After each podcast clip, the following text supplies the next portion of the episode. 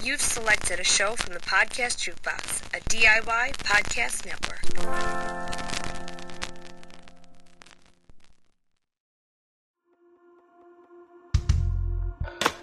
Disability After Dark with Andrew Gurza.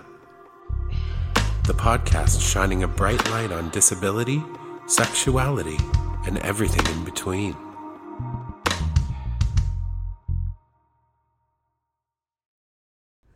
This episode of Disability After Dark has been brought to you by Come As You Are. Come As You Are is Canada's only worker-owned co-op sex shop. Trans-owned and operated, Come As You Are carefully reviews and curates their selection of sex toys, books, and DVDs. Now you can get 15% off your next purchase at comeasyouare.com using coupon code AFTERDARK. Hey there, Disability After Dark listeners, Andrew here. I want to tell you all about a really awesome deal that I got from my friends and new sponsors, Adam and Eve, the #1 adult toy superstore. They reached out to me and they said, Andrew, we love Disability After Dark. We love your show. We love what you're doing. And we were wondering if you wanted to run some ads for us.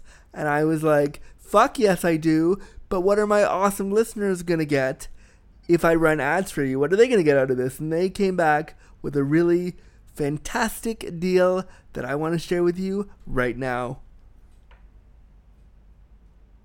I hope you're getting comfy, cozy, and crippled because this deal's pretty great.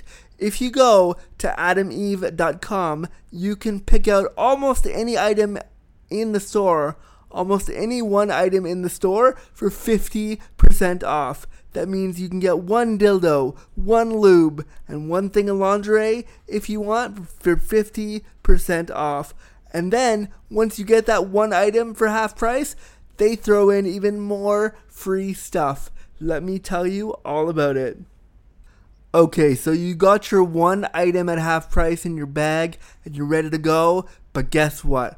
This offer also includes 10 free items on top of that other item. So you get one free item for penis havers, one free item for vulva havers, one free item for couples, and then you also get 6 free movies from the AdamEve.com website. You can get your favorite porn or an educational film. I love free movies. They're so awesome. This is such a great deal. And then, on top of that, you also get free shipping. What could be better? This is such a great offer. So, to redeem this great offer, what you're going to do is you're going to go to AdamEve.com. You're going to go to checkout and you're going to type in Dark Pod. That's DARKPOD at checkout, and you're going to get one item, almost anything in the store, at 50% off, and then you're going to get those 10 free gifts, absolutely free, as part of your offer. This is such a great deal, and this is just for you, Disability After Dark listeners, and I hope you run over to AdamEve.com and take advantage of it right now. Content warning. The language, content, and discussion found within this episode of Disability After Dark will be explicit. Listener discretion advised. Hello, hello, friends. Welcome to the show, friends. My name is Andrew Gurza, and I am your #1 queer cripple, your #1 disabled dicksmith, your #1 podcaster with a disability talking about sex. I guess I am. Welcome to Disability After Dark, the podcast shining a bright light on disability, sexuality, and everything in between. Let's get comfy, cozy, and crippled and get today's show started, y'all. I've started saying y'all more when I do the podcast. I don't quite know why. It was never part of my lexicon, but I kind of like it, so I might start using it more when I start the podcast. I've never really used it before, but it's something that I kind of enjoy. So here we are. Let's do this, everybody.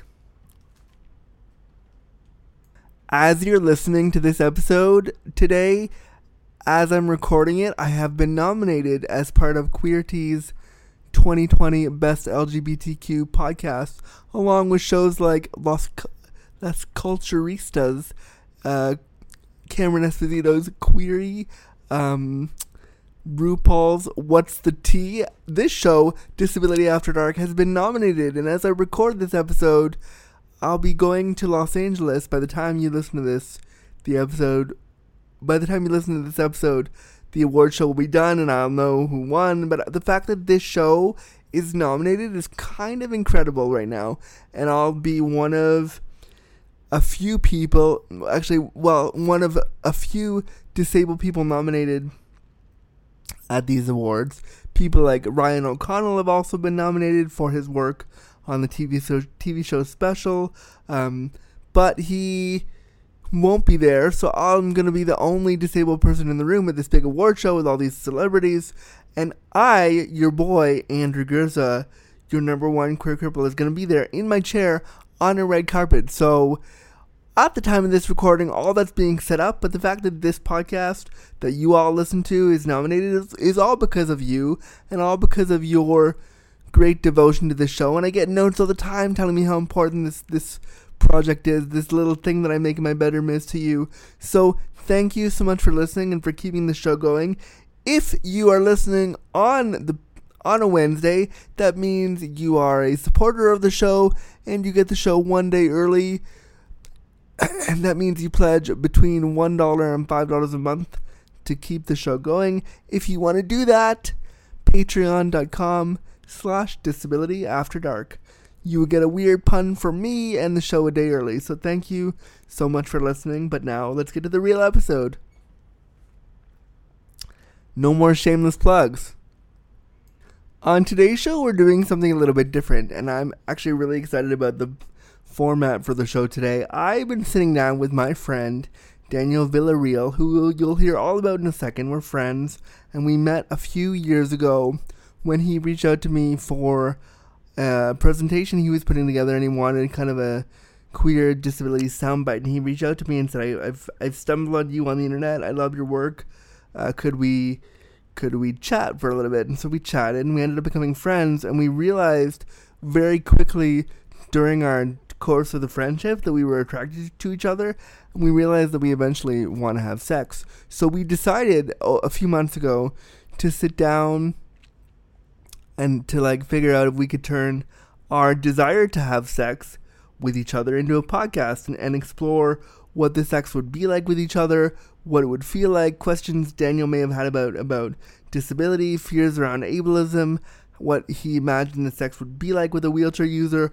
All those things could be part of the episode, and then we were like, well, why don't we turn it into a series? Why don't we do episode 1 where we talk about what the sex could be like, and then episode 2 will be the sex we're gonna have, and then episode 3 will be the afterwards, the sex. So this is a 3-part series called Fuck Andrew Gurza, and it talks about how to fuck Andrew Gurza and what it might be like to fuck me, Andrew Gurza. So this is a really fun premise. You get to meet my friend Daniel Villarreal as he talks to you about all those things, about how he feels about me being disabled, about why he's attracted to me, about how he feels about his own ableism. We have a really, really deep conversation, and when we were recording it, neither of us realized how deep it was, and then we got into it. We got into some really deep stuff around internalized ableism, fear, sexiness, all that stuff comes out in this interview, and I'm really excited for you all to hear it. I almost said you guys, and I meant to say you all. See, we're learning that gender is a construct, but sometimes we slip up, so I'm excited for you all to hear this, and I cannot wait for you to hear Part 1 of How to Fuck Andrew Gurza right here on the award-nominated podcast, Disability After Dark, the podcast shining a bright light on sex, disability, and everything in between. Daniel Villarreal, hello. Hey, welcome back. Hey, thanks for coming on Disability. Welcome back. Thanks for coming on Disability After Dark for the very first time. You said welcome back because we tried this last week and the audio fucked up again. So here we are doing it a second time, but for you listeners, it's the very first time. Yeah, and it's always fun to do it with you a second time, Andrew. So wow, we're just going there right from the jump. Wow. Okay. Hi. You know, I mean, if I figure we're talking about us having sex today, so there's no reason for us to be coy. Your listeners are tuning in for some hot action. So, do you want me to try to stay serious as the host? Because I'm gonna lose it if that's our whole conversation. I mean, I can be as silly as I want to because I'm not the host. So it's true. It's true. However, if you derail the host from doing what the host has to do, then it's. But you agreed. You're a resolute professional. I'm sure you can handle it. I think professional is a loose term when describing what I do, but sure. Mm-hmm. I'm professional-ish. Anyway, can you, Daniel Villarreal, introduce yourself to the audience? Tell us who you are and what it is you do. Hey, everyone. I am a longtime journalist, activist, and educator who pretty much the pass-around party bottom of the LGBTQ blogosphere. Advocate, and I currently work for Q Digital, which has Queerty and LGBTQ Nation, and I've worked for Hornet and a bunch of other publications that aren't worth rattling off. I'm a public speaker who talks a lot about kind of queer politics and sexual politics and censorship and things like that. And I also do some education, or try to educate my community, do some community organizing. So a little bit of everything. And if you want to know more about me, I guess I should save that till the end of the show. So. Oh, just wait. You're gonna hear a whole lot about Daniel today. A whole lot. Whole is spelled HOLE. Lot. Thank you for that introduction. Yeah. I'm really excited to have you here because we're going to talk about us maybe fucking around at some point later. Yeah, hopefully, definitely, rather than maybe, but, no pressure. Right. Well, I mean, I like pressure. I like it rough. So I want to ask you, the first question I want to ask you, Daniel, is, are you somebody who experiences disability in your life? And if so, how does this impact you day to day? I don't have a lot of people in my life that have visible disabilities. Only about two or three. And then in my own life, I have kind of dealt with general anxiety and kind of chronic depression, but I've never really viewed those things as a disability. And I don't know if that's just because I fear that it would take up space from people who have more visible disabilities, or if because I'm sort of in denial about the impact that my depression and anxiety have had on me.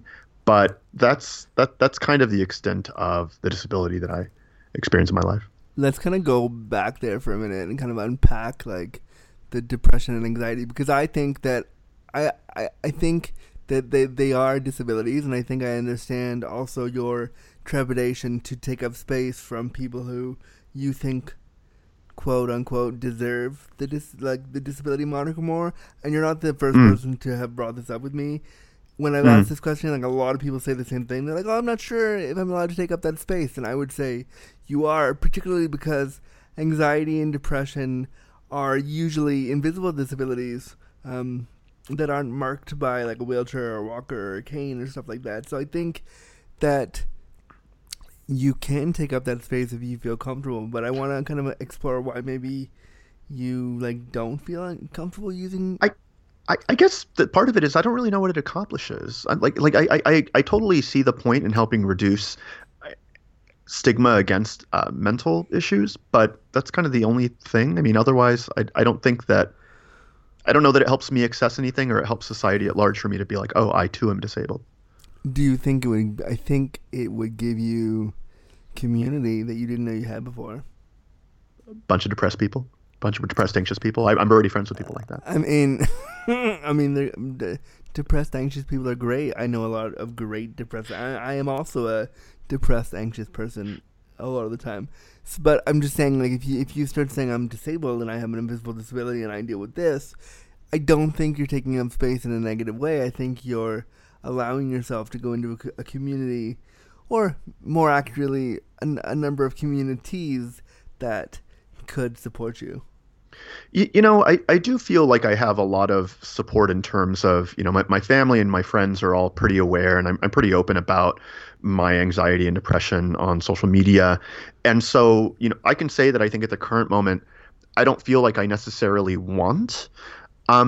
However, I have tried to be a good ally and advocate for disability in the queer space to a certain degree, just by, making sure that that's an included part of my reporting. But I still have a lot of hesitancy to apply that label to myself. I guess that's fair. That's not a bad thing. That's not something you should I'm not saying you should immediately identify as disabled because I'm suggesting it to you. I'm saying the ways people are uncomfortable around that term when they don't have a marked disability. It's just very interesting to me how people are wary to use that term because of all the stigma around what it means and how it's been historically used and how it's been used as a tool of oppression, when for me, as somebody with a marked disability that you can definitely see and you definitely know, I'm very, very, very disabled. So for me, it's just another form of identity, and it's really interesting to see the way that the two of us grapple with that language. Yeah, it could be that maybe in some subconscious way, I'm more afraid that I have things in common with a larger disabled community than not. Maybe it's not that I am secure with the help that I have, but rather that I don't really know what it means to be part of a larger community that might saddle me with extra responsibilities, obligations, and visibility that, maybe not declaring that give me certain amounts of privilege. Yeah, and I maybe for those people that are grappling with entering the disabled community, they're worried about giving up that privilege, or they're worried about being seen as less than, or they're worried about... So I understand the worry. I just think it's fascinating how... And again, you're not the only person that's brought up this trepidation. But when I talk to different people about this, because this is the first question that I ask when I interview guests now, and whenever I say this, I always get so many different answers of oh yeah, I'm totally disabled, to I'm not sure, and you get to really see a great level of just a huge swath of people who are trying to figure out how this term disability fits into their life, if at all. How does your anxiety and depression manifest for you? I have kind of been in and out of therapy since I was a sophomore in high school, and it's more just a general pervading sense of doom. I take, a low dose anti-anxiety medication, and I go to therapy, and I do lots of journaling, and I do lots of meditation and self-work and reading self-help books. And so it seems like I'm always trying to view and engage with self-work and with others in a sort of trauma/healing lens. But it really requires me to be upfront with people when I think I might need additional time for writing assignments, or that I might need to sometimes cancel plans because I'm feeling really under the weather. Those seem to be kind of the biggest accommodations that I have to ask for, because, sometimes your mood can just darken, and you get in a really dark place, and it's hard to kind of tell whether you should try and push through and just, stay the course, or whether you should just slow things down and be like, hey, you know what, I'm not okay right now. And I mean, that's where I think the term disability could really help you if you need accommodations at work, or if you need certain things. And again, accommodations are a tricky thing, and they're the bane of a lot of our existences in the disability community. But if you start saying, I'm disabled and I need this, especially because of you're in America, so they would have to find a way to accommodate you, and if they don't, that's discrimination. Yeah, I mean, I think that's part of it. I'm afraid if I go into job interviews and I'm like, hey, folks, I'm really depressed and I also am super anxious. I'm going to need extra time off and extra time on assignments. They might be like, oh, thank you for coming in for your interview. It was very nice to meet you. And don't worry, there will be a whole episode I'm going to do on how to come out as disabled or chronically ill or depressed or anxious at work, because I think these things are we talk about coming out, and I'm totally going to go on a tangent here, but we talk about coming out in the queer community a lot, and there's a whole swath of things about how to come out as queer, but we don't often talk about how to come out as disabled at work. And I want to really explore that. So I'm going to do that. An episode like that is coming. Don't you fret. I will be tuning in. That sounds super cool, actually. Super, super informative. And cool, because I am. But let's shift gears into the reason why we're all here today. You and I have kind of become friends, and well, more than friends, but we've, chatted for the last 2 years already.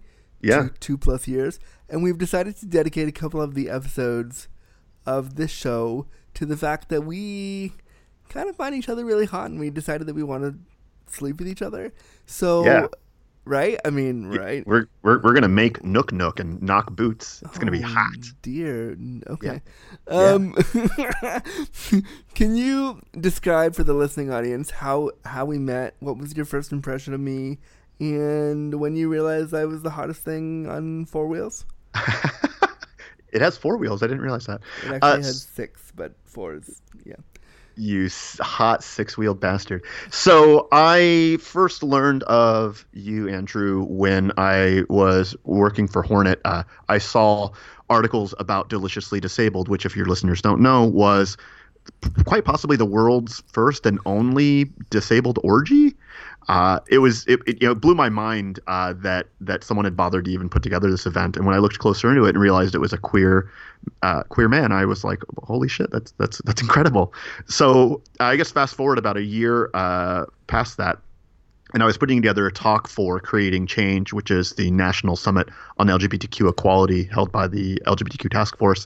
I put together a talk called Creating Healing and Inclusive Sex Spaces, because at the time I was running a jerk-off club from my house and wanted to talk about how, cool it could be for people who maybe didn't always have access to sex in venues like gay bars or bathhouses. So along my list of communities to talk about inclusion for was people with disabilities.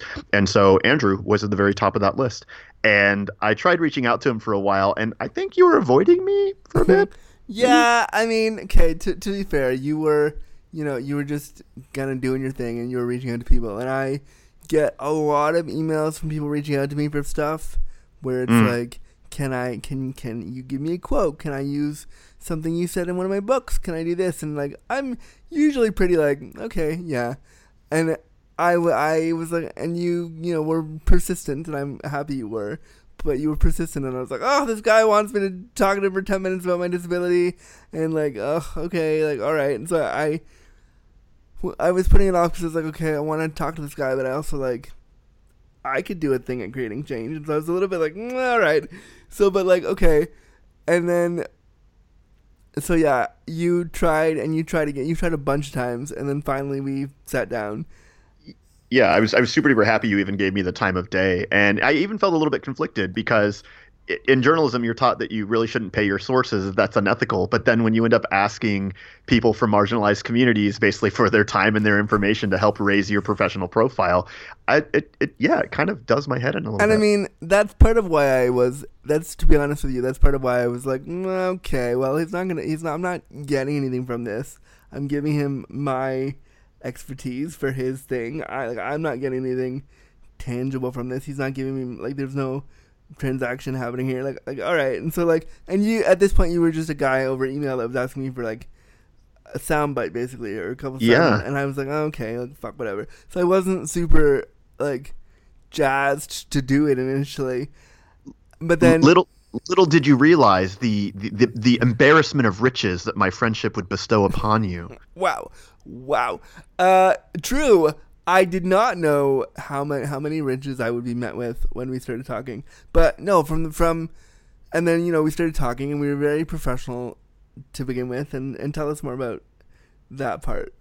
Yeah. So Andrew was great. We talked for, I think, about like 30 minutes or an hour. And, he really helped make the talk a heck of a lot better than it would have been otherwise. And then I'm amazing. Hire me. True. Hire me. Creating Change. Hi, my name is Andrew Gurza. Hire me. Thanks. Yeah, I don't know if they pay any of their session folks, but... Oh, dear, that's okay. Yeah, another episode, perhaps. So afterwards, Andrew, I think, sent me a text or two kind of being a little flirty, something along the lines of, oh, you have a really nice voice and things like that. And you know, we're both gay men, and you know, we know what "you have a nice voice" means. So I at the time hadn't given my talk, and I was just like, it means I want to make you moan my name, bitch. Yeah. Just in case you didn't know what "I like your voice" means in gay terms, it means I want to hear you moan my name, bitch. Andrew. Okay, that's weird. There you go. Hi, Mom. Now you've gotten it. Okay, so because I hadn't given the talk yet, I was just like, oh, yeah, it was really nice to talk to you, too. Thanks so much. Haha.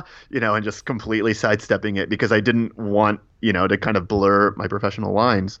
But after the talk was given, basically Andrew, you know, kind of, you know, kept texting and I was responding because, you know, I mean, he was a nice guy and I already thought you were adorable from seeing pictures of you online, and I really respected the work that you were doing. Back up to that last part. You thought I was adorable from the pictures you saw online? Keep going. Yeah, man. If you Google Andrew Gurza and do an image search, it won't be too long before you find images that, shall we say, are... You might seem a bit... hot. So, you know, before long we were sexting and we had seen each other's dongs. Yeah, it was... He's got a really nice one. Keep going. And so from that moment, I was hooked. I think digmatized is the word. And wow. Yeah,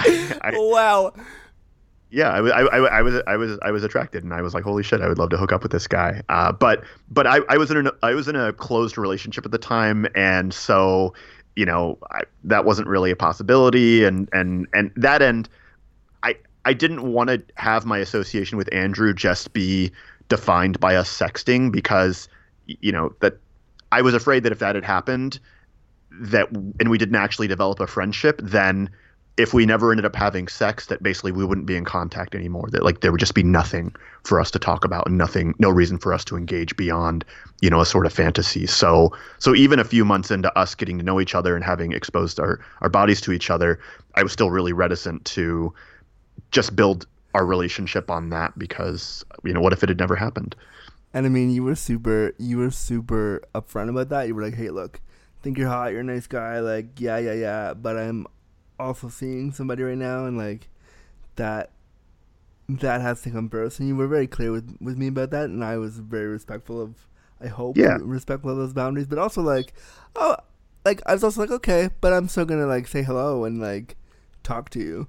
Right. I mean, you would occasionally, you know, like say something flirty, you know, or something, you know, risque. But it was with my consent, and it was something that kind of turned me on. I got a thrill out of because I, you know, was attracted to you, and we never really kind of crossed the line into doing anything that would have violated the relationship.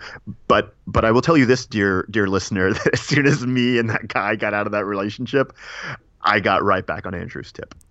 Oh, dear. I mean, almost the little. And I remember when you and this individual broke up. Like we had been chatting, before then, like usual. And then one day you're like, "Hey, me and my person we broke up." And I remember texting you something to the effect of, "Oh, I'm so sorry. Like if you want to talk about it, cool." But in the back of my mind, I was like, "Oh, all right, okay." And keep in mind, Daniel and I do not live close to each other in the least. I live in Toronto and you live in... Portland, Oregon, which is, I mean, like miles and miles and miles and miles away. Like, so it's not like the minute that relationship had ended, he was like getting in his car and coming right over to suck my D. That was not occurring. But there was a nice little like, oh, all that stuff that like all that innuendo and all that playfulness that we had stifled because I wanted to be respectful of your relationship, that can now come to the surface a little bit, and that was nice. Yeah, absolutely. You know, and I think furthermore, I mean, Andrew and I had talked about the possibility of even just seeing each other socially. I mean, me and my ex had talked about going to Toronto. We both wanted to meet Andrew because he knew of his work and he knew that he was a fan as well. And so, yeah, it became a very real possibility all of a sudden. And so that was like super duper exciting. But I remember even in those conversations of you and I meeting each other socially, we both had to be like, it's just going to be coffee. That's all it's going to be. And then we both have to leave. Right. Yeah. Then we both can't hang out anymore, and we both like made it very clear to each other, no, we cannot hang out with each other after the coffee, because if we do, we're gonna fuck, and that's not appropriate. Right. Yeah, it was gonna be really, really, really hard. Yeah, and I just like those moments I thought really funny, because like we had tried so hard to be respectful of your relationship and to let that following naturally. And then the minute it was done, like, I was like, okay, now we can be ourselves. You know, I mean, so the idea, though, that I would have met you and that we wouldn't have had sex to me, it never struck me as funny. And I get that's not exactly what you were saying just now, but it just struck me as incredibly sad. Both because my relationship ostensibly started as open, and so the only reason it was closed was because my partner had, you know, quote unquote unexpected feelings that caused it to be closed off, and which basically kind of violated the agreements that we made when we first started going out together. But also because I feel like firsthand I've experienced how sex can really quickly bond two guys together and bring down a bunch of emotional walls. And the more and more I listened to your podcast and the more and more I talked to you about your own sexual life, I was like, oh, wow, we actually have a chance to really connect in a way that is unique for both of us. And it gives both of us like a really incredible experience. And it felt like, okay, well, that's just not going to happen. And what a missed opportunity, and like what a waste because, you know, of, yeah. Because of like space and time and circumstance. Yeah. And then the minute that you were done, it just, I think it allowed for both of us to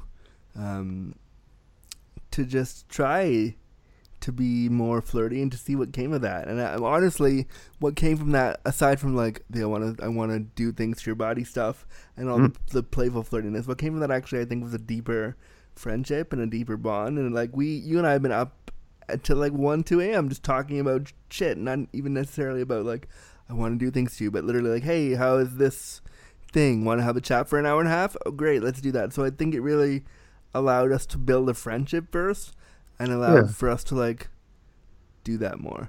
Yeah, I mean, people listening should understand that I basically call Andrew almost any time that I'm walking my dog. You know, and we talk at least once, if not twice a week, just kind of, you know, hey, how's it going? How are you?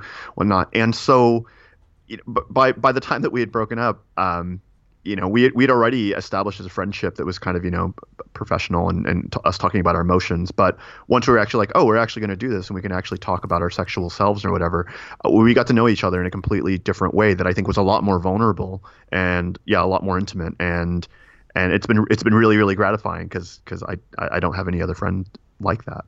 And I mean, it was scary too, because I would share things with you about ableism, and I would share things with you that you had no baseline for, but I felt like I could, because I was like, if we are ever gonna like fuck around, these are things you need to know that I experienced. And it was really tough, not tough, but it was like, it's hard for me to bring people into those experiences because I'm always afraid that they're going to run away. So when you didn't run away, I was like, oh, okay, I can let that wall down a little bit. Yeah. On my own, I think it's allowed me to, I don't know. I actually have nothing. I was trying to think of something like really pithy and like really like deep to say. But yeah, you were like going there then. Yeah. So tell me, aside from what you've already said, what was your like, as our relationship grew, what was your like impression of me, and when did you realize that I was continuing to be super hot? You know, I think that, so it's anyone who's ever listened to your podcast gets this kind of deeper insight into how accessible and inaccessible the rest of the world is. And because, you know, the only other person I've known who's been a wheelchair user in my life has been like one of my grandmothers, and we didn't have a really close relationship. And then the only other person I knew with a visible disability, apart from a couple pals who have limps, was a deaf guy who I fooled around with many years ago. And so I didn't realize how much of the world was shut off to you, and I don't mean to overstate that, because, you know, I don't want to turn you into inspiration porn, but it made me really, really mad. And one of the things I learned about Andrew off the bat was that, you know, people were not only kind of shitty to him on hookup apps, but that also you had never really kind of had just like a regular fuck buddy, you know, just someone who you're already friends with who would like come over and like smoke weed and you guys would hang out and like, you know, just like watch TV and then like make out and like eat food and then make out again and eat each other. Yeah. Yeah. You know, and I was like, wow, like wow, what? Like it almost struck me as like an injustice or like really, really cruel and unfair, because I was like, Andrew's like 10 times cooler than like most of the other people I've ever met, you know, and like, and he's smart and he's sexy and like, he's got this like boyish charm and like you're vulnerable and like just all of that. And so the more and more we got to know each other, the more and more I was just like, God, like this, like, you totally deserve to have your boots knocked on the regular by like, you know, really, really hot dudes. And so, you know, I think there was one thing is as I got to know you more, I just liked you more. And I was like, oh man, like I really want to share this experience with them. But you know, then I just kind of keep seeing you do like cooler things. I mean, like you started the Disabled People Are Hot campaign, you do public speaking, you know, at different schools, you know, have been up for awards like the Queerties, you know, and so I just and you continue to put yourself out there on social media, you know, even though you get, you know, people asking, you know, sometimes ignorant or hateful questions or making stupid comments or things like that. And you keep putting yourself out there. And that sort of vulnerability and courageousness, like, are just really attractive to me, because I think it takes a special sort of fortitude, you know, and then there's just your body, I mean, you know, like you got like a hairy chest, like you know, you got the scruff, you've got like a dick like a fire hydrant, you know, you're unabashedly sexual, you've been in a couple of videos that show you know, sexually engaging, and so there's a real. You can say I did a porn. Oh, I mean, yeah. Sorry, I thought your viewers would know that, but yeah, he was in a porn. But even before then, I saw a documentary where it was like you and some guy, I think, just like in your underwear or something, like just laying in bed and kind of like kissing and like, you know, touching each other, and so just all of that, yeah, it kind of made you a little mythic, or you know, kind of a tiny bit super heroic in my mind. Like not to like blow bunch of hot wind up your ass, but maybe I like that. You don't know. We're going to find out. Yeah. So that was it. I want to ask, you were talking about, like, you know, my vulnerability and what in your eyes makes me, like, attractive to you. I also think that, you know, what makes you attractive to me is that you're an othered person. You're also, you know, a person of color. You're a person who, and again, not to fetishize. I'm not trying to fetishize it. I'm saying because we've been through similar things in the community of not being really accepted, of not being seen a certain way, of being treated differently, like that vulnerability from you as somebody who's also an other is also attractive to me. I didn't realize that, actually. I mean, I know we kind of have the physical attraction thing going on, but I kind of didn't think about the emotional underpinnings that, you know, made, and for people listening, like, I was really open with Andrew kind of about like the emotional hardships, like both in the relationship, but also like earlier parts of my life. Like, you know, I came from an abusive family, and I've always really tried to kind of just wear that on my sleeve and just kind of talk openly about it. And I think Andrew, you know, having faced, you know, his own types of ridicules and, you know, emotional abandonment, neglect, you know, from society and elsewhere.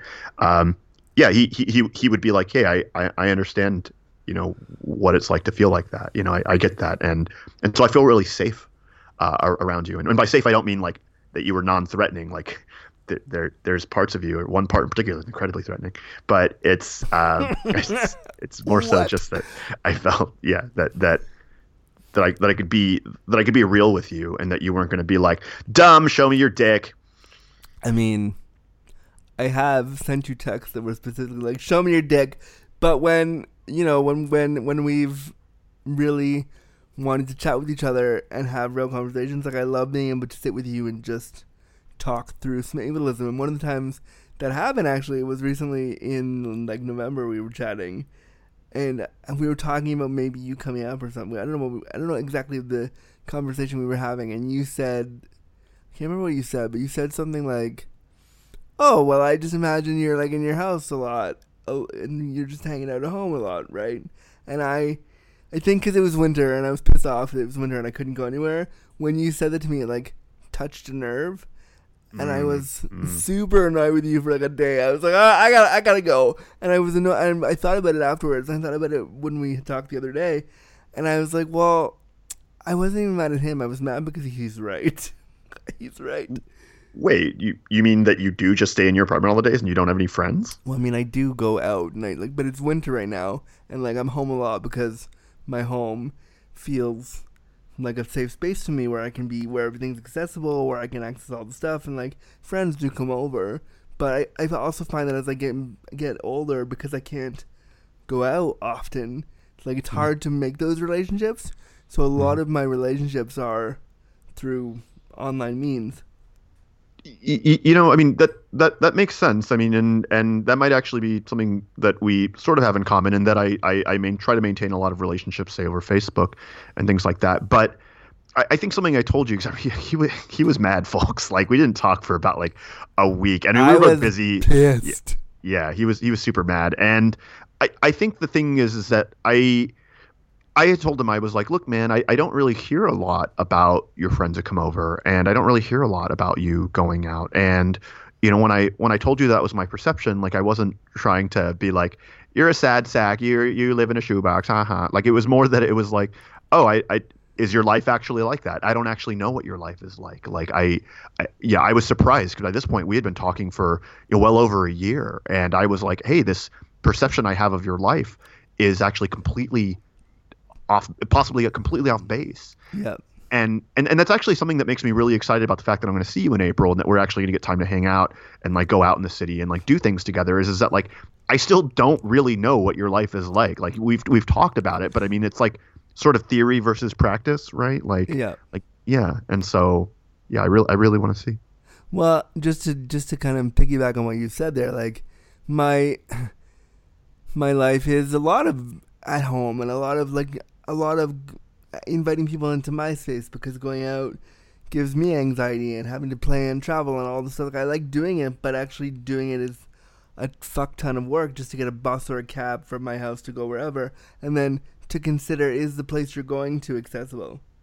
I often feel and you talked earlier about, you know, wanting to cancel plans and all that stuff with your anxiety. I do the same, very similar things with my disability, because I'm oh, it's just so much work. It's just so much work for me to go to this 1 hour thing. It's gonna take me an hour to get there, and I gotta get ready, and I gotta call an attendant, and I gotta make sure I can go pee. And so by the time all those things are done, I'm oh, okay, I'll just stay home. It's all right. I'll just stay home. So my home base does feel the safest, most successful option for me, because I have access to my care. I have access to all the things that I can physically reach. And so, yeah, the whole idea that I don't go out is kind of true. And it's not that I don't like going out. I love going out. I love hanging out, but I also realize some of the barriers to that. Yeah, and like I said, it's just something that I didn't know. I mean, even into this conversation, I think this is the first time that you were like, oh, Daniel, I was mad because I kind of felt like you were right. Initially, when we started talking again, you were like, no, I have friends. Yes, I go out. Come on. That's totally, I can't believe you think that of my life. And this is the first time that you're like, you were right. No, but I mean, full friendships have been really hard for me to maintain, and really hard for me to, it's been really tough for me to connect, especially with queer men, because I'm told constantly by that community, almost on a daily basis, that if I push too much, I'm too much. So I'm learning to just kind of, because of internalized ableism and external ableism, I pull back. And then if that means I sit at home and do work from home, or I do work, or I watch Netflix all day, then that's what I do to make myself comfortable, because in those spaces, I don't have to be confronted with the ableism that I deal with when I have to consider going out to a gay bar, or going out for a coffee with a dude, or all those things. Those are nice things, but when you consider all the ableism that comes with that, it can be scary sometimes. And my anxiety makes it so that I don't want to engage that. You know, I mean, so I imagine that when we hang out, you're going to be choosing the places that we go to, and what any venues, and there's this interest, I think, both as your soon to be lover. Fuck buddy? fuck buddy. But only if you say it like that.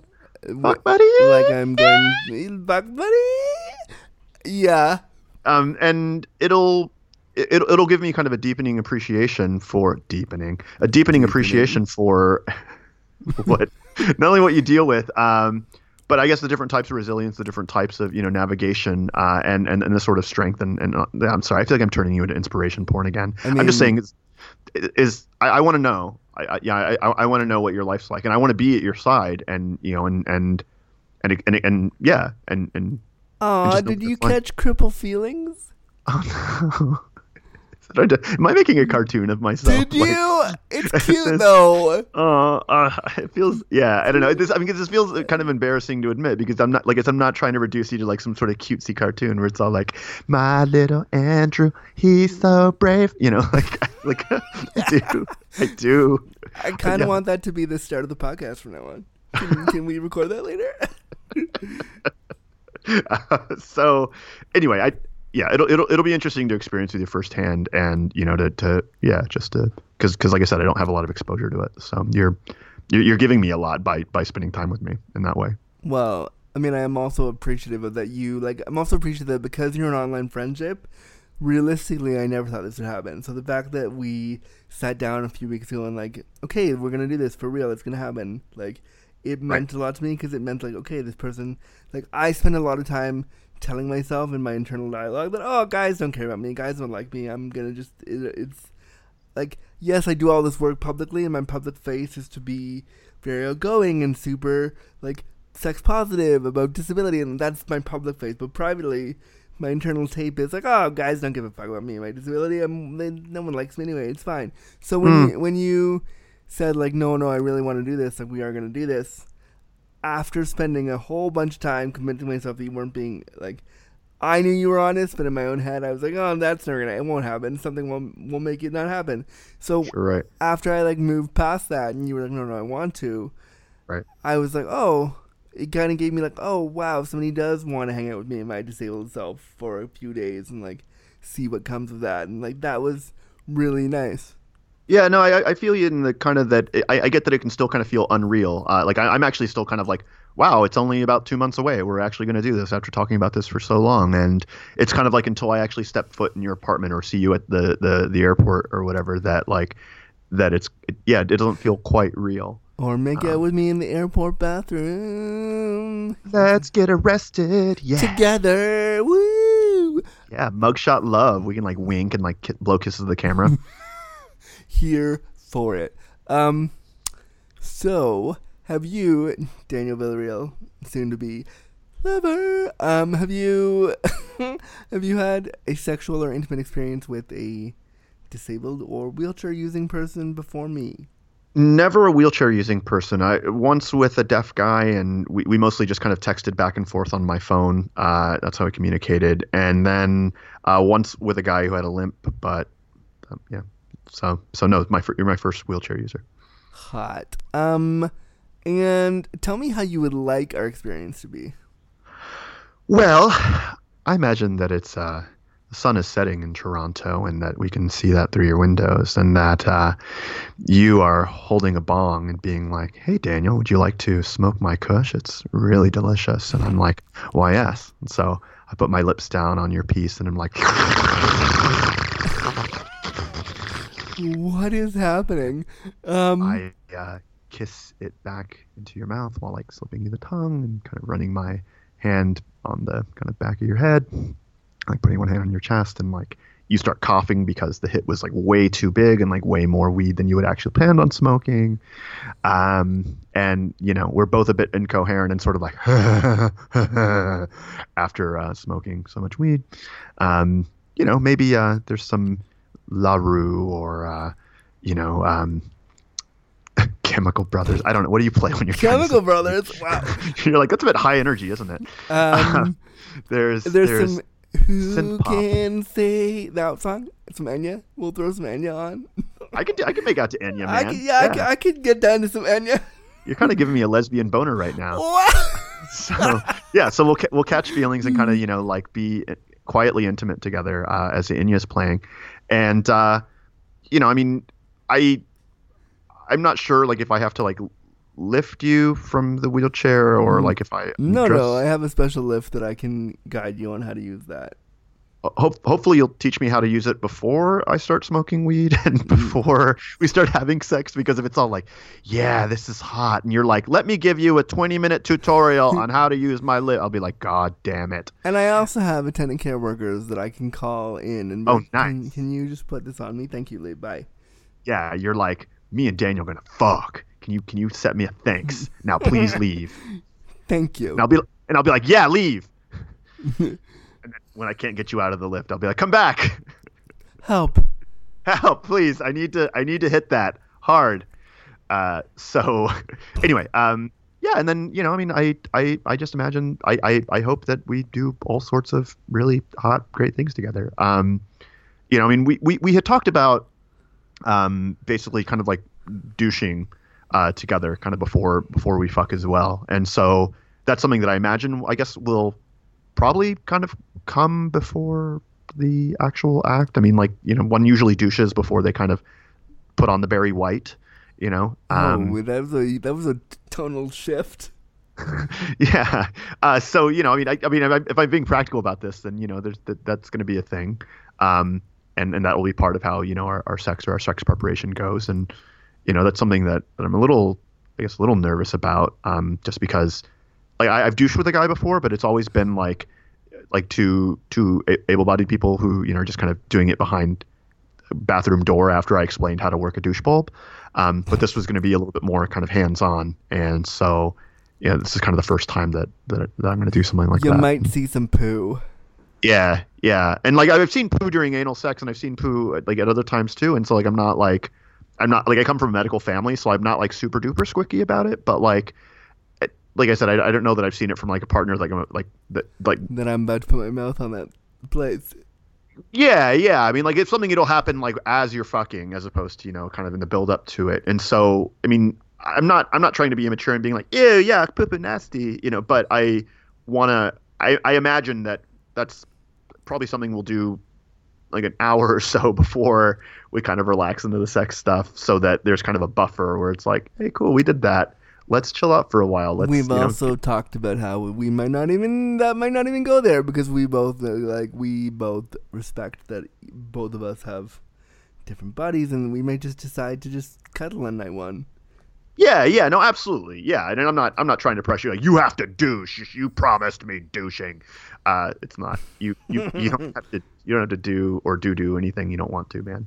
So but I just think it's gonna be pretty just hot AF, man. Like I wanna smell how you smell. I wanna like rub our facial scruff together. I wanna like taste you like everywhere, and I just wanna like get your scent on like my lips and my beard, and like kiss your tattoos, and like just really like luxuriate in the time that we have together, man. Because I mean I don't know when I can go out to Toronto again. I don't know when I can see you again. I don't know when we're going to be able to do it again. And so I want to make sure that like we have really, really strong, vivid memories of the entire thing, because they're going to have to last for a while.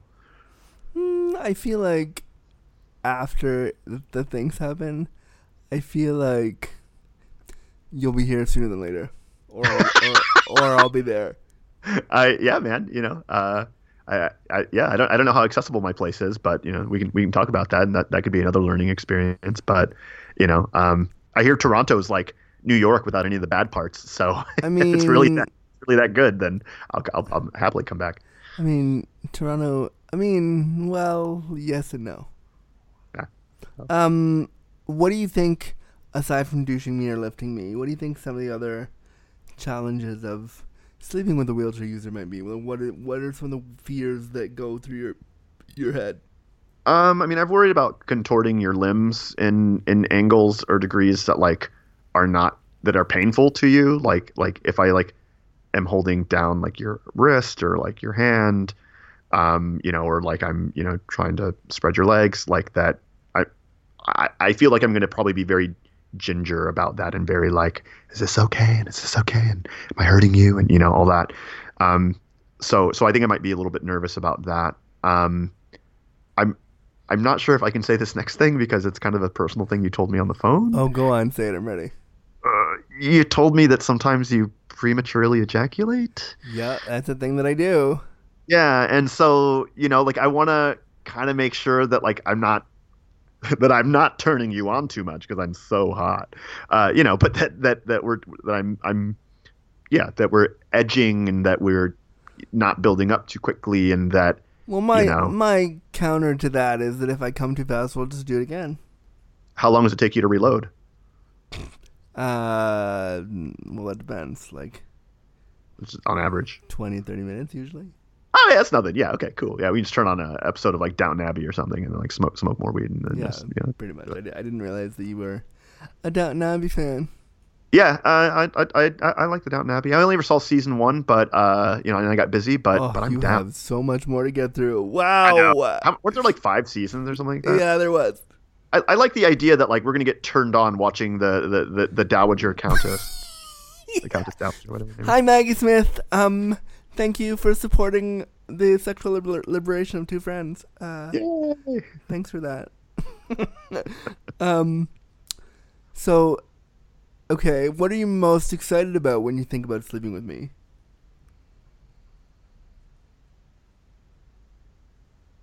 Supping on your D. Okay. Cool. No, I don't know. All of it, man. Like, I mean, what I've been saying this entire podcast is just, it's like, you know, to finally get to meet, you know, a peer who's working in the space, you know, and kind of an activist that I whose work I actually consider to be revolutionary. Like, there's kind of a starfucker aspect of this. Oh, I just popped up my chest when you said that almost automatically. I like that. There you go. Yeah, you know, yeah, you've got a beautiful body, man, and a really nice schlong, and I can't lie, like, I've popped a couple loads to it, and I'm super excited about, you know, getting with you in that way, and finally having that with you, you know, and writing you and all of that, and so, like, that gets my heart rate up, and I'm just like, oh, that's, like, so cool, you know, and like, I don't want to, I'm afraid this is going to sound like super ableist or kind of dumb, but, like, go on, because I know that that you haven't really had fuck buddies before, and that a lot of your sexual activity are with, you know, sex workers that you're, like, paying, you know, $200 an hour, things like that. That I think there's something kind of really, really gratifying with the idea that it's kind of like, oh, cool, I'm giving Andrew something that maybe he's never had before. And, like, I'm not trying to be like, oh, and therefore you're a pity fuck, or like, oh, I'm such a saint for sleeping with you. Like, I'm not trying to be like that at all. I just mean to say, though, is that it's something cool that if you're kind of like, oh, I have this really, really cool, neat, sexy friend who, like, totally deserves to get laid, and he's not getting laid by, you know, by as many people as I think he deserves to. And I can be someone who's with you without, like, the pressure of time and the pressure of money and the pressure, you know, all of that. And that we know that after we're done hanging out, that we're just going to keep hanging out the next day. That all feels really, really good to me. Like, it feels nice to be able to share that with you and to be able to give that to you. And I hope that's not condescending. Maybe it is. And if it is, I'm sorry, it's not. I think it's genuine. And I think also, for me to give you, because I know you fuck around with a lot of different people and you have different fuck buddies, and so for me to give you the experience of, like, being your first wheelchair user is really powerful for me, because that way I get to teach you something, so that if you encounter the hottest, you know, wheelchair using guy that isn't me, and when you go back home and you want to fuck around, you will have a baseline of how to do that with somebody. Yeah. And I'd like that, just because I know from having seen people with mobile disabilities in gay spaces when I lived in Dallas, that, as you've said, that those spaces aren't always emotionally accessible. And I think a lot of, you know, other gay men in those spaces wind up avoiding those people, out of this weird sort of awkwardness or embarrassment, or they kind of feel like they don't know how to talk to or engage that person without a lot of shame or making a mistake or things like that. And I've been that guy. I don't want to be that guy. Like, I mean, I don't want to go out of my way to be all like, "Hey, look at you! It's Wheels, and how's it going?" You know, and, like, to be like a dick. But I don't want to feel afraid and ignorant either. It's Wheels with a Z, because the Z stands for I'm into butt stuff, bitch. Just so you know. Please say you have wheels tattooed somewhere on your body, probably. That's probably going to be my next one. Please, I want you to do it like in this sort of like crappy like 1980s Lisa Frank like graffiti style, like where the wheels with like hypercolor with like a sexy Z at the end. Yeah, I can do that. Yeah, and maybe like a cool like teddy bear and like a leopard print jacket, like winking at like with a cap on, and like he's like winking in a wheelchair. Here for it. I do have a unicorn in up a rainbow ramp. I know. I'm about to know. So I know. So yeah, he's getting the kisses. I mean, he might get more. I want him to get flooded. Anyway, what is one super ableist thought you had about hooking out with me that you haven't told me yet? I mean,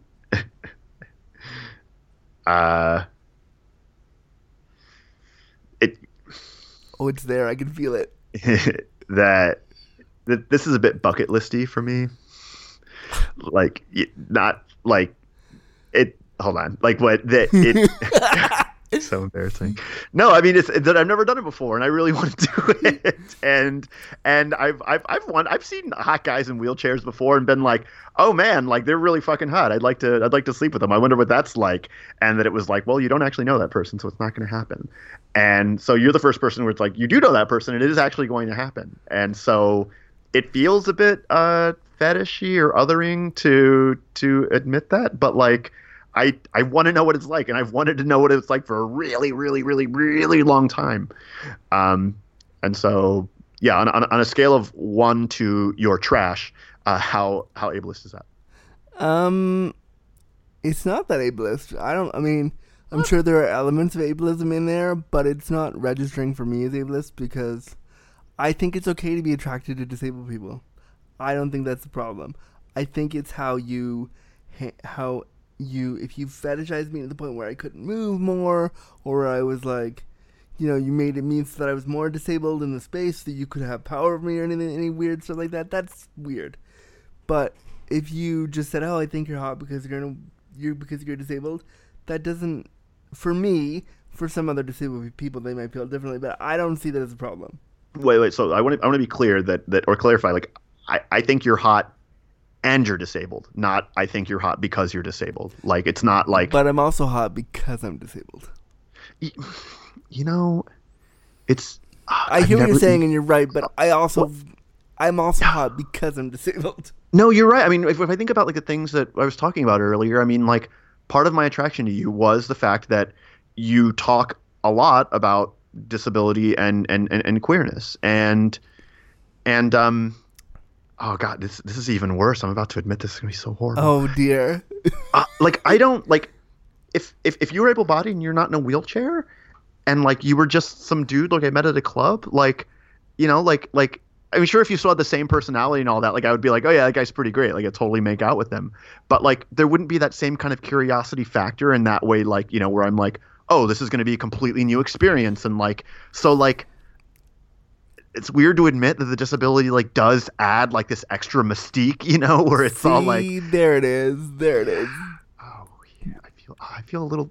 I don't know how I feel about that, Andrew. I mean, like I appreciate you like trying to let me off the hook, but like I feel a little ambivalent about that. I'm not gonna lie.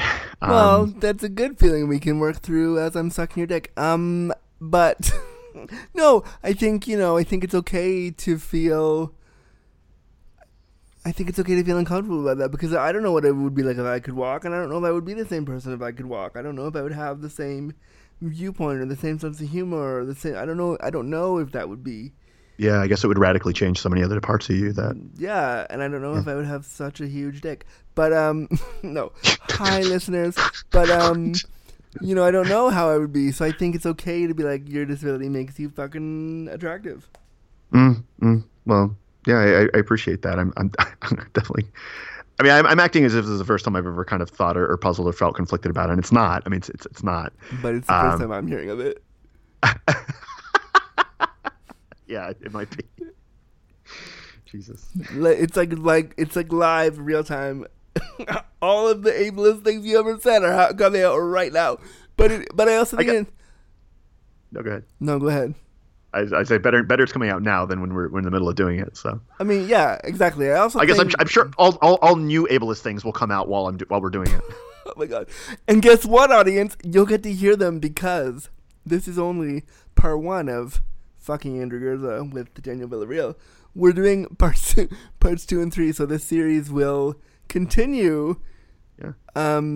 Yeah, I think in part 2 we're talking about like actually recording like some of our first conversation, like when I go to his place, and then like actually recording some of the sex, because you know, yeah, and another thing, it's just for like kind of prurient audience interest. I mean, don't be wrong, it's also that, but I think part of it also is that like we kind of want like a chronicle of it, you know, to kind of be like, who were we at that time, and like what was it like, and what did we think, and what were we actually talking about? A cryptic chronicle. Whoa. Yeah. But yeah, no, I agree with you. I think like when we record the second part and we record some of the making out and some of the like beginning parts of the sex, by the time we get to the fun parts, the recording will be off. But when we record the beginning parts, like, I think that's important because people don't get to hear or think about people with disabilities in sexual situations, and with both of our consent, it's something that I want to explore. So when you brought it up to me, and you brought the idea of us doing a podcast about this up to me a few months ago, and I remember sitting back and thinking, I don't know how we're gonna do this. Like it felt weird because I wanted to like keep my professional veneer up a little bit, but then I was like, no, it's a really cool idea. So I'm really excited to see how it plays out. Me too, man. Absolutely. Definitely. You've kind of touched on this throughout the whole podcast, but I'm going to ask it anyway. What do you hope to learn from our sex together? You know, I think part of it is that I kind of want to be able to know what it's like to have sex with you, so that I can demystify it for other people. I mean, I think that's another part of the reason that we wanted to do the podcast as well is that, you know, the idea that there's some able-bodied and disabled guy, you know, disabled wheelchair user getting together, like, that shouldn't be like this, like, oh my god, it's so rare, it's so incredible. Like, in fact, I'm sure it's probably a lot less rare than maybe we think. I don't know if I'm wrong in that. But I know from talking to other people, other able-bodied cis gay dudes, that they haven't, and that some of them are kind of scared of the idea because they're like, oh, I wouldn't know what I was doing. I might offend them. I might, you know, I'd be weird. You know, I don't know if their care assistant's going to be around all the time. I don't, you know I mean, the sort of things that you've undoubtedly heard while you're on Scruff and Grindr, I'm sure, Andrew. And so for me, like, I want to go through it and to be able to basically tell people, you know, tell other cis gay men, like, hey, like, this is something that you can do. Like, you don't need to be afraid of a wheelchair user.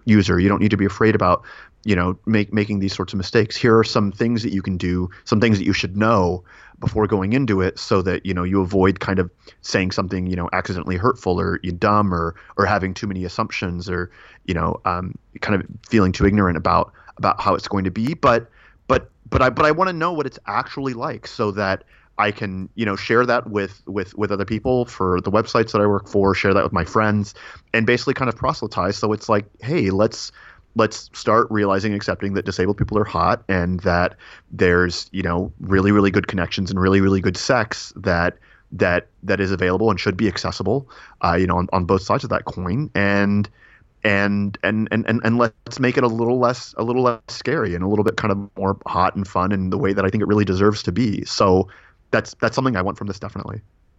Amazing. I like that. When we were setting this up, you told me that you had some questions for me. Do you? Oh yeah. Yeah. So I think, first off, how much do you weigh? You know, me getting weighed that's a whole episode by itself, but getting weighed as a wheelchair user is super hard because you can't just hop on a scale. So last time I was weighed, I was in the hospital with the sexy C diff. And I was about 140 at that time. I've buffed up since then. And by buffed up I mean eaten all the Oreos in the land. So I'm probably about 165, 170 now. Okay. I was just wondering because I'm not sure like how much, if any, lifting is going to be. I know you have like a lift, but like I don't know if like I have to like sort of pick you up and put you in that lift or like what. So I mean, if you want to pick me up and cradle me while we make out, that's I'm all right with that, but it's not required. I mean, that sounds great. Okay, so yeah. Second, I have seen a lot of photos of you online, as I mentioned earlier, and in a lot of them you wear like kind of leather accoutrement, like a leather cap or like a harness or like an armband. And I didn't know if that meant that like, I mean, I was getting kind of like subby vibes from that. And like, I didn't know if like you're like actually into BDSM or if that was just like a luke or like what. I am really subby because in my day-to-day life with my attendants, I have to be very like orderly and I have to know what's going on and I have to direct somebody and I have to be very on point with them all the time. So when I'm in bed with somebody that I like and that I trust, being able to let go and be like, do whatever nasty thing you want to do to me, that's really a big turn on for me because I don't get that. I don't get that freedom to do whatever I want in my day-to-day. Mm-hmm. So to answer your question, yes, sir. Do you have any other kinks that I should know about? Yeah, but you'll find them out when they're happening to you. Wait, hold on. Do you like to be hit? I've been known to enjoy that. Do you like to be tied up or blindfolded? No. Piss play. If we're in the shower, sure. See, it's weird because bodily fluids don't, because I deal with them all the time, every day, with somebody else. The whole idea of being peed on doesn't squeak me out because, like, I deal with my own fluids and I have to, like, look at my own poo every morning to make sure it's all right, to tell the attendant that it's okay. Like, there's so much stuff that doesn't squeak me out. Like, I'm like, oh, yeah, all right, like, sure. So you're into poo? No, let me make clear, not into poo. Just using my day-to-day as, like, to say that not much squeaks me out. Oh, Spit? Yep, I like that. I enjoy that a lot, actually. I like having somebody spit in my mouth. I think I like being really subby that way because, I don't know, one of my sex workers did it one day and I was like, oh, I like that because it means that I'm yours, which might play into like how I want to be wanted all the time. But yeah, that's something that I enjoy. Choked? Yes, with consent and like checking in and like don't leave a huge mark that I have to explain to my careworker because that would be weird, but yes. Yeah, I'm not into hickeys either, so I think we might have that in common. Yeah. Okay. Shit, game on. Jesus. I mean. That's great. Yes. Wow. Yeah. Oh, man. It's going to be good. I love how you just laughed out of excitement. Yeah, I mean, I'm just like, holy shit! Like you're like a lot kinkier than I realized you are.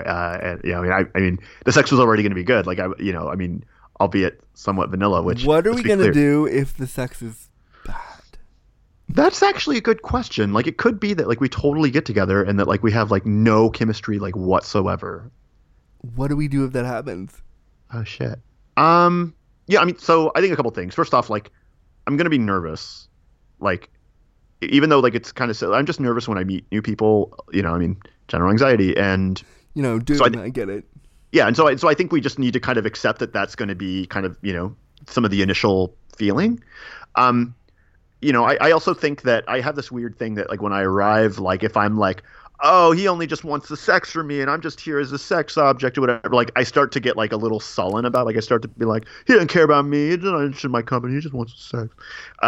So – I mean, I guess do want your sex, but I also want to massage your brain with my brain. Yeah, so. Yeah, we will stimulate each other in many ways. But, you know, I mean, I guess what I'm saying is that I think even if the chemistry feels off when we first get there, that, like, some acquaintance and some, like, actual hangout can soften that. And I think that we have both, even before this podcast, tried to give each other permission where it's like, hey, man, if you're not feeling it or you feel nervous, like, you can say that. And I think that we should have a follow-up with like, hey, like what's going on? You know, like, are, you know, do you not want to, is it, you know, is it because you don't feel the chemistry there?